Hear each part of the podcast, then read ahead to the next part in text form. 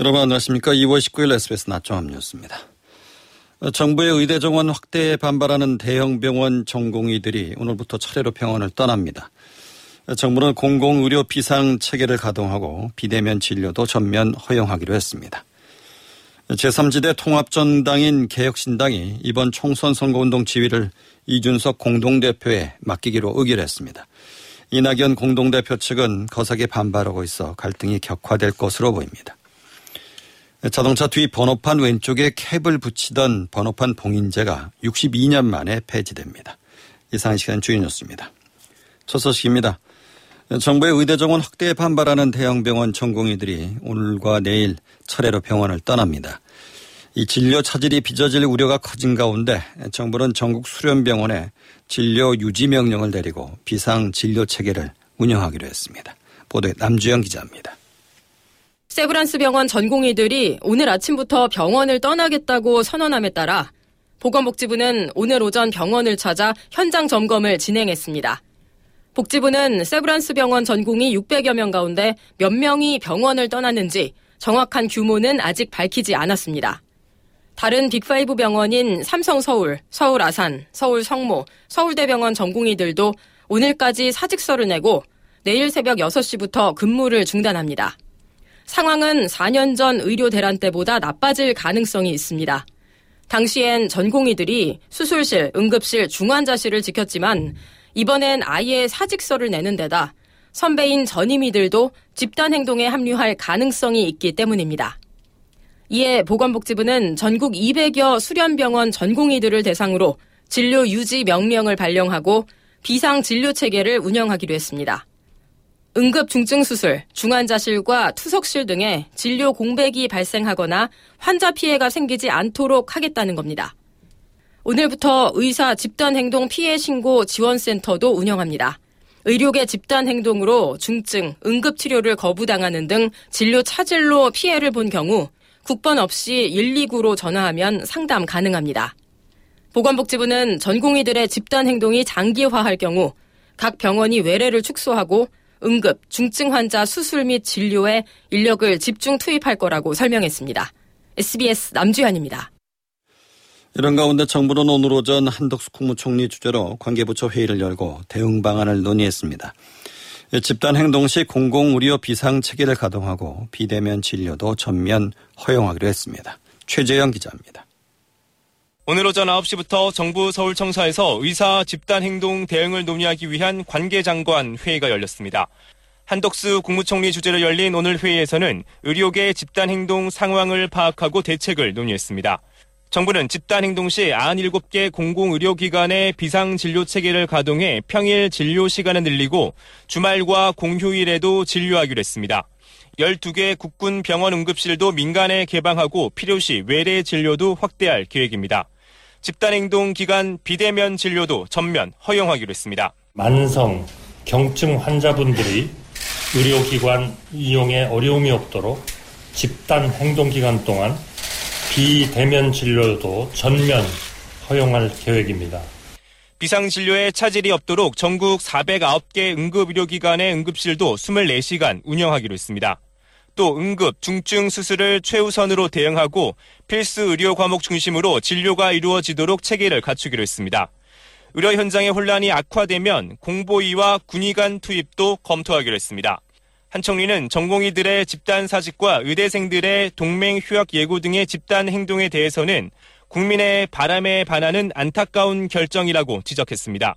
그러면서 지금이라도 집단 행동 계획을 철회하고 정부의 의료개혁에 동참해 준다면 더 빠르고 더 확실하게 의료개혁을 달성할 수 있을 것이라고 강조했습니다. 에스비에스 최재영입니다. 경찰이 의사들의 집단 행동 관련 고발이 이뤄질 경우 신속하고 엄정하게 수사하고 주동자에 대해서는 구속 수사까지 검토하기로 했습니다. 윤희근 경찰청장은 오늘 정례 기자간담회에서 명백한 법 위반이 있고 출석에 불응하겠다는 의사가 확인되는 의료인에 대해서는 체포영장을, 전체 사안을 주동하는 이들에 대해서는 구속 수사까지 염두에 두고 대응하겠다고 밝혔습니다. 국민의힘이 서울 강남을의 공천을 신청한 박진 전 외교부 장관과 이원노 전 인사비서관을 다른 지역구에 재배치하기로 의견을 모았습니다. 민주당은 직장갑질 일일구 창립 멤버인 이용우 변호사를 총선 인재로 영입했습니다. 김기태 기자입니다. 서울 강남을에 나란히 공천을 신청한 박진 전 외교부 장관과 이원노 전 대통령실 인사비서관, 국민의힘 공천관리위원회는 두 사람을 강남을에 공천하지 않고 다른 곳으로 재배치하기로 의견을 모았다고 밝혔습니다. 장동혁 사무총장은 현재로선 경쟁력 있는 후보가 없는 지역에 가주셨으면 좋겠다는 입장이라고 설명했습니다. 이 전 비서관은 경기 용인 또는 고양에 투입하는 방안이 유력 검토되는 것으로 전해졌고, 박 전 장관의 경우 서울 종로 배치 가능성이 제기됐지만 종로가 아닌 다른 서울 격전지에 출마할 가능성이 거론됩니다. 민주당은 시민단체 직장갑질 일일구 창립 멤버인 이용우 변호사를 총선 인재로 영입했습니다. 민주당은 이 변호사에 대해 사회적 약자를 보호하고 노동이 존중받는 사회를 만들어 나갈 적임자라고 강조했습니다. 또 김은경 혁신위원회에서 혁신위원을 지낸 김남희 변호사와 차지호 카이스트 교수도 추가 영입했습니다. 민주당 중앙선관위는 오늘부터 사흘 동안 일 차 경선 지역구 스물세 곳에 대한 경선을 진행합니다. 에스비에스 김기태입니다. 제삼지대 통합정당인 개혁신당이 이번 총선 선거운동 지휘를 이준석 공동대표에게 맡기기로 의결했습니다. 하지만 이낙연 대표 측에서 이번 의결을 전두환 독재에 비유하며 거세게 반발해서 갈등은 계속될 것으로 보입니다. 백운 기자의 보도입니다. 오늘 아침 열린 최고위원회의에서 개혁신당은 이번 총선의 지휘권을 이준석 공동대표에게 맡기기로 의결했습니다. 개혁신당은 또 해당 행위자 심사를 위한 심사위원회도 설치하기로 했습니다. 최근 당 합류 문제를 놓고 이준석, 이낙연 개파 사이 갈등의 원인이 된 배복주 전 정의당 부대표의 당원 자격 심사를 위한 조치로 풀이됩니다. 이낙연 공동대표 측은 최고위 의결에 강하게 반발했습니다. 비공개 회의에서는 고성이 오간 것으로 전해졌고, 이낙연 공동대표와 김종민 최고위원은 권한 위임안건에 반대 의사를 밝힌 뒤 회의 도중 자리를 뜨기도 했습니다. 해당 안건은 이준석 공동대표와 양양자 원내대표, 조응천 최고위원, 금태섭 최고위원의 찬성으로 의결됐습니다. 전두환이 김종민 개혁신당 최고위원입니다. 국가 국보위 만들어서 여기다 다 위임해달라고 국회 해산한 거랑 뭐가 다릅니까? 최근 양대 개파는 배복주 전 부대표 합류뿐만 아니라 선거운동 지휘와 지도부 지역구 출마 등을 두고 갈등을 빚어왔는데, 결국 갈등을 수습하지 못하고 폭발하면서 내용은 계속될 전망입니다. 에스비에스 백운입니다. 자동차 후면 번호판 좌측에 붙어있던 번호판 봉인제가 육십이 년 만에 폐지됩니다. 아이티 기술 발달로 봉인이 없어도 번호판 도난 위변조가 확인이 가능해져 더 이상 봉인이 필요 없다는 지적에 따른 조치입니다. 이호건 기자입니다. 자동차 번호판 봉인제가 육십이 년 만에 폐지됩니다. 지난 천구백육십이 년 도입된 번호판 봉인제는 차량 후면 번호판을 쉽게 떼어낼 수 없도록 번호판 왼쪽 나사를 정부 마크가 찍힌 스테인리스 캡으로 고정하도록 규정한 겁니다. 번호판 도난과 위변조 방지 등을 위해 도입되는데, 최근엔 아이티 기술 발달로 번호판 도난, 위변조 차량이 실시간으로 확인 가능해져 불필요한 규제로 지적받아왔습니다. 특히 번호판이 그대로 붙어있더라도 봉인이 오래돼 캡이 떨어졌을 경우 차량 등록 사업소에 직접 가서 신청하고 재발급 받아야 했는데, 시간과 비용이 들 뿐 아니라 그냥 놔둔 채 봉인 없이 운행했다가는 삼백만 원 이하 과태료까지 부과됐습니다.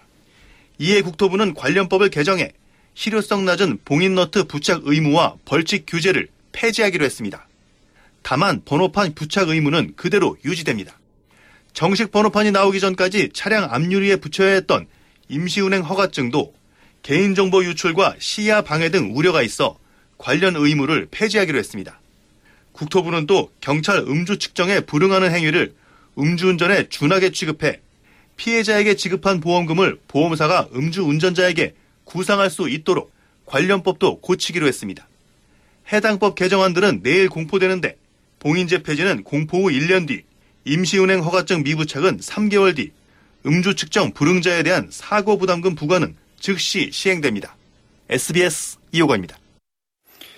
생활비를 마련하기 위해서 칠십 세가 넘어서도 계속 일을 하는 노인들이 점점 많아지고 있습니다. 통계청에 따르면 칠십 세 이상 노인 네 명 중 한 명이 일을 하고 있는 것으로 집계됐습니다. 선승욱 기자의 보도입니다. 칠십 세 이상 노인 네 명 중 한 명은 수입을 목적으로 일하는 취업자인 것으로 집계됐습니다. 통계청 자료에 따르면 지난달 기준 만 칠십 세 이상 인구 육백삼십일만 사천 명 가운데 취업자는 모두 백오십오만 명으로 이십사 점 오 퍼센트의 고용률을 기록했습니다. 전체 취업자 중 칠십 세 이상 취업자가 차지하는 비중도 지난해 일월 오 점 일 퍼센트에서 올해 일월 오 점 육 퍼센트로 늘었습니다. 칠십 세 이상 노인들이 가장 많이 일하는 산업은 농업, 어업, 임업 분야로 전체 취업자 중 삼십 퍼센트를 차지했습니다. 이어 보건업 및 사회복지 서비스업이 이십이 점 팔 퍼센트, 공공행정, 국방, 사회보장행정업이 칠 점 육 퍼센트였습니다. 일자리를 찾는 노인들도 늘고 있습니다. 통계청 자료에 따르면 육십오 세에서 칠십구 세 노인 중 계속 근로를 희망하는 사람의 비율은 전체의 오십오 점 칠 퍼센트였습니다. 계속 일하고 싶은 이유로는 생활비에 보탬이 되어서 돈이 필요해서라는 응답이 오십이 점 이 퍼센트로 가장 많았습니다. 에스비에스 손승욱입니다. 수도권 지하철 일 호선 동두천역에서 연천역 사이 운행이 나흘째 중단되고 있습니다. 한국철도공사와 국가철도공단은 운행 중단의 원인이 됐던 전력 공급 이상 문제가 해결되지 않아서 대체 셔틀버스 열네 대를 투입하겠다고 밝혔습니다.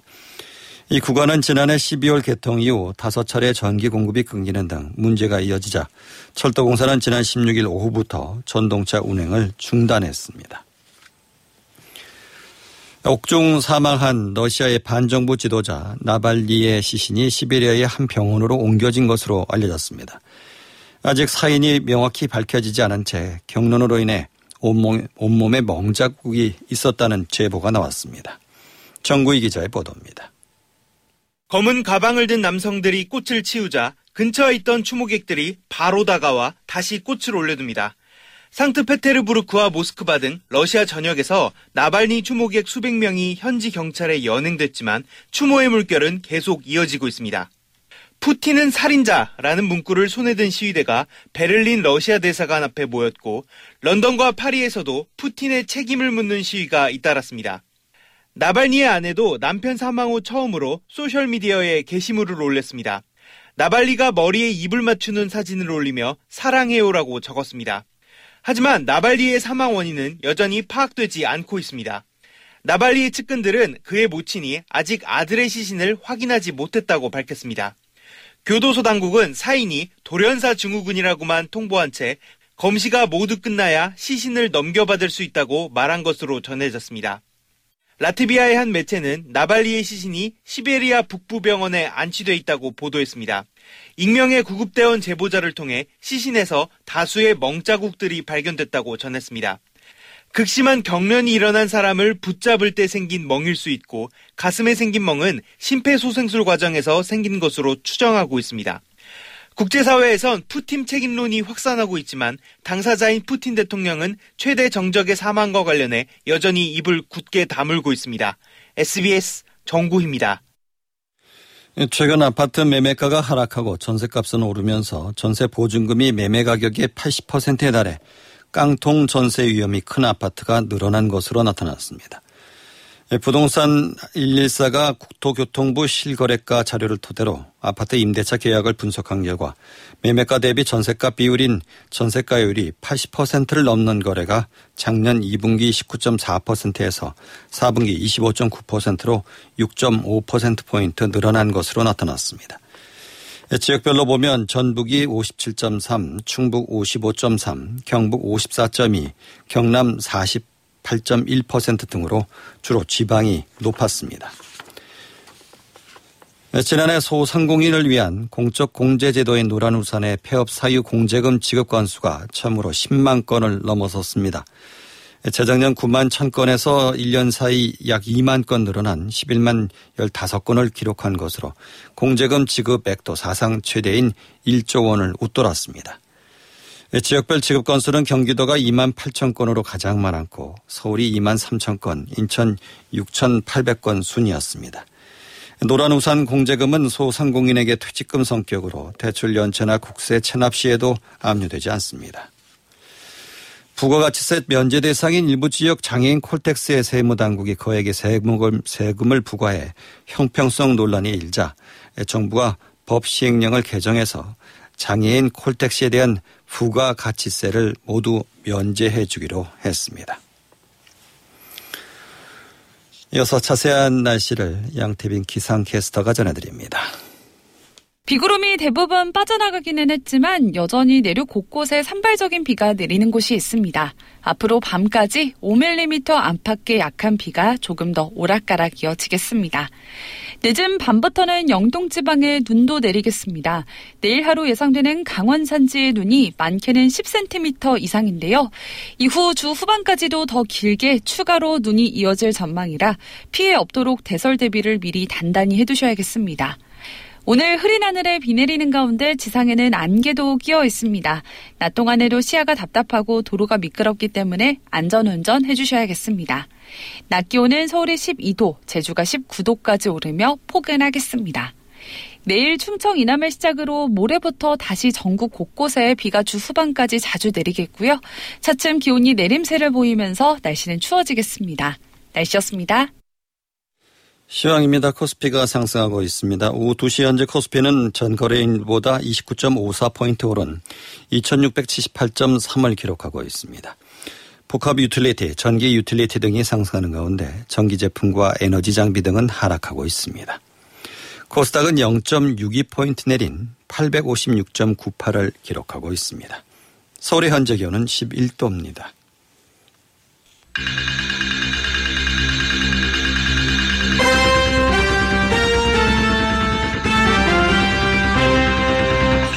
에스비에스 낮종합뉴스 진행의 박광범이었습니다.